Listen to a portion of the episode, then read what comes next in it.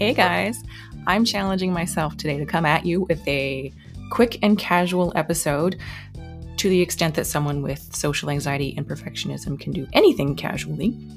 Uh, the kids are home, they're upstairs, Jesse's working, and I want to talk to you about some topic ideas I have for the show, and I would also just really like to hear what kind of social anxiety questions or topics would interest you. So I just wanted to share this with you to see if it gets any ideas flowing that you would like to share with me. I hope you enjoy it.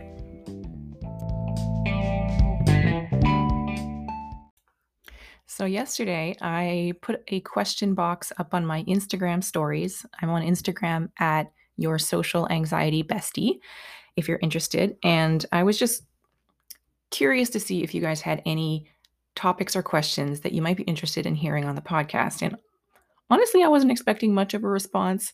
Um, you know, because I think with with social anxiety, I sort of expect that a lot of followers and listeners may not feel comfortable reaching out to me, and that's totally understandable. Uh, but I was surprised. I got like a dozen suggestions. So I wanted to read them out to you so that you can hear them. And then I'm hoping that if you feel comfortable, you could either email me or reach out on Instagram and just let me know if these would interest you for upcoming episodes and if you have any other ideas that are sparked by these suggestions.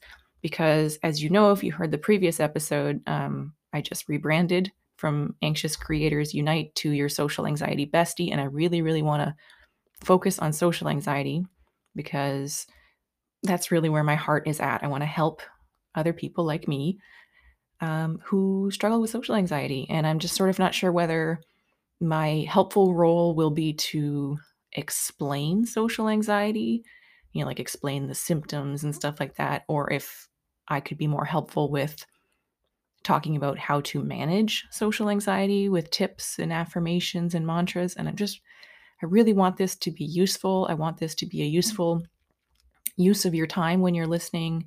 So, yeah, I'm here for you. And I thought I would read out the suggestions. All right, number one was making phone calls. Yes, absolutely. That's hard if you have social anxiety.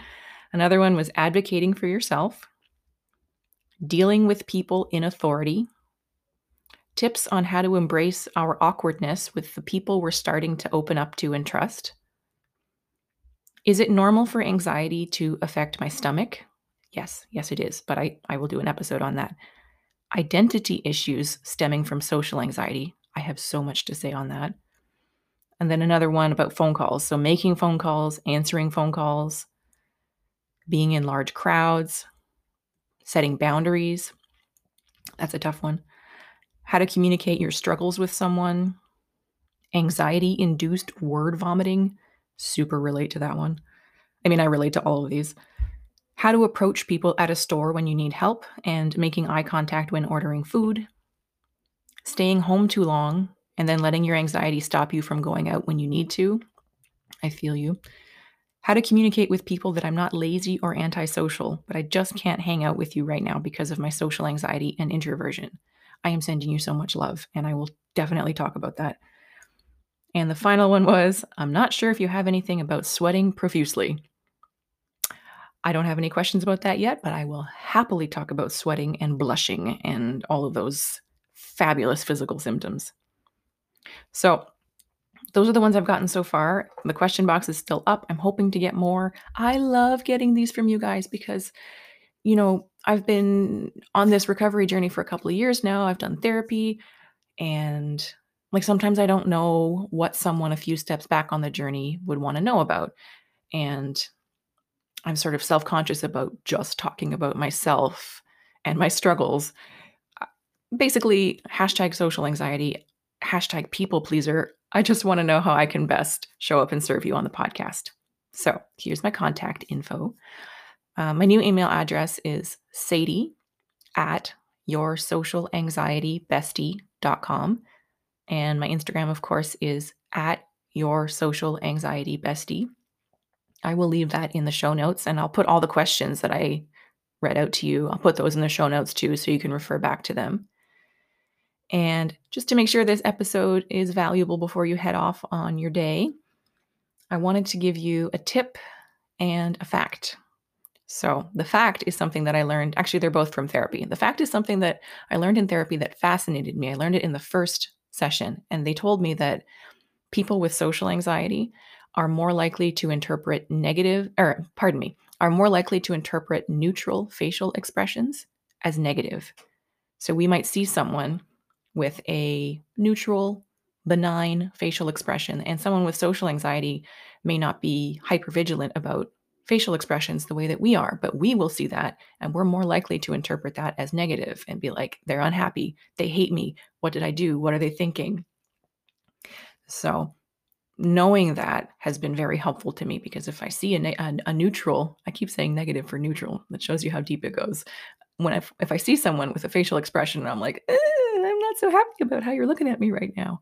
Um, I can remember that, okay, it's possible that this is social anxiety and I'm hypervigilant and mind reading a little bit. So I thought you might find that interesting. And then the other the other one is a tip because a big part of social anxiety therapy is catching neg- uh, catching anxious thoughts and learning how to reframe them and push back against them. But it can be hard to find the root anxious thought sometimes. I think with a lot of anxious thoughts, we get a lot of what ifs. So, what if I go and they think I'm stupid?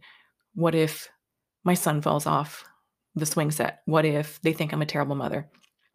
They told us to chop off the what if, and that helps you get to the root. So, for example, what if they think I'm stupid? Take off the what if, and it becomes they will think I'm stupid. And it's easier to challenge a thought like that because will they? Can you know for sure that they will know you're stupid? No. If you say, What if they think I'm stupid? the focus is the worry and the anxiety. But if you reframe it as they will think I'm stupid, it's a lot easier to push back and say, Well, I mean, maybe they won't. There's some room there, some wiggle room. Um, yeah, that's something that I think would be fun to talk more about, just how to reframe those thoughts and identify the anxiety. Because if you can separate worry and anxiety from fact, it's a lot easier to handle. I mean, not easier, simpler, but not easy. Anyway, that's all for today. It's Saturday. The kids have not stormed in, so I'm going to call this a win.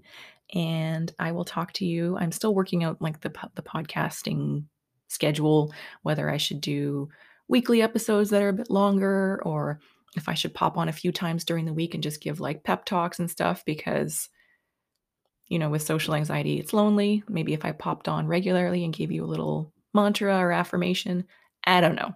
It's it's all it's all in progress right now. That's all. Have a great weekend. Remember that you are much more wonderful than your social anxiety would have you think. I'll talk to you next time. Bye.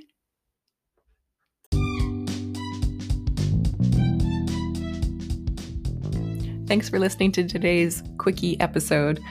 Um, just remember as you're going about your weekend that anxiety will tell you stories that feel like truth, but they're stories.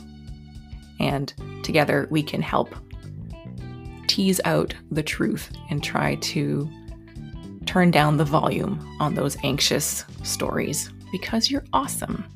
You've got this, and I've got you. Bye.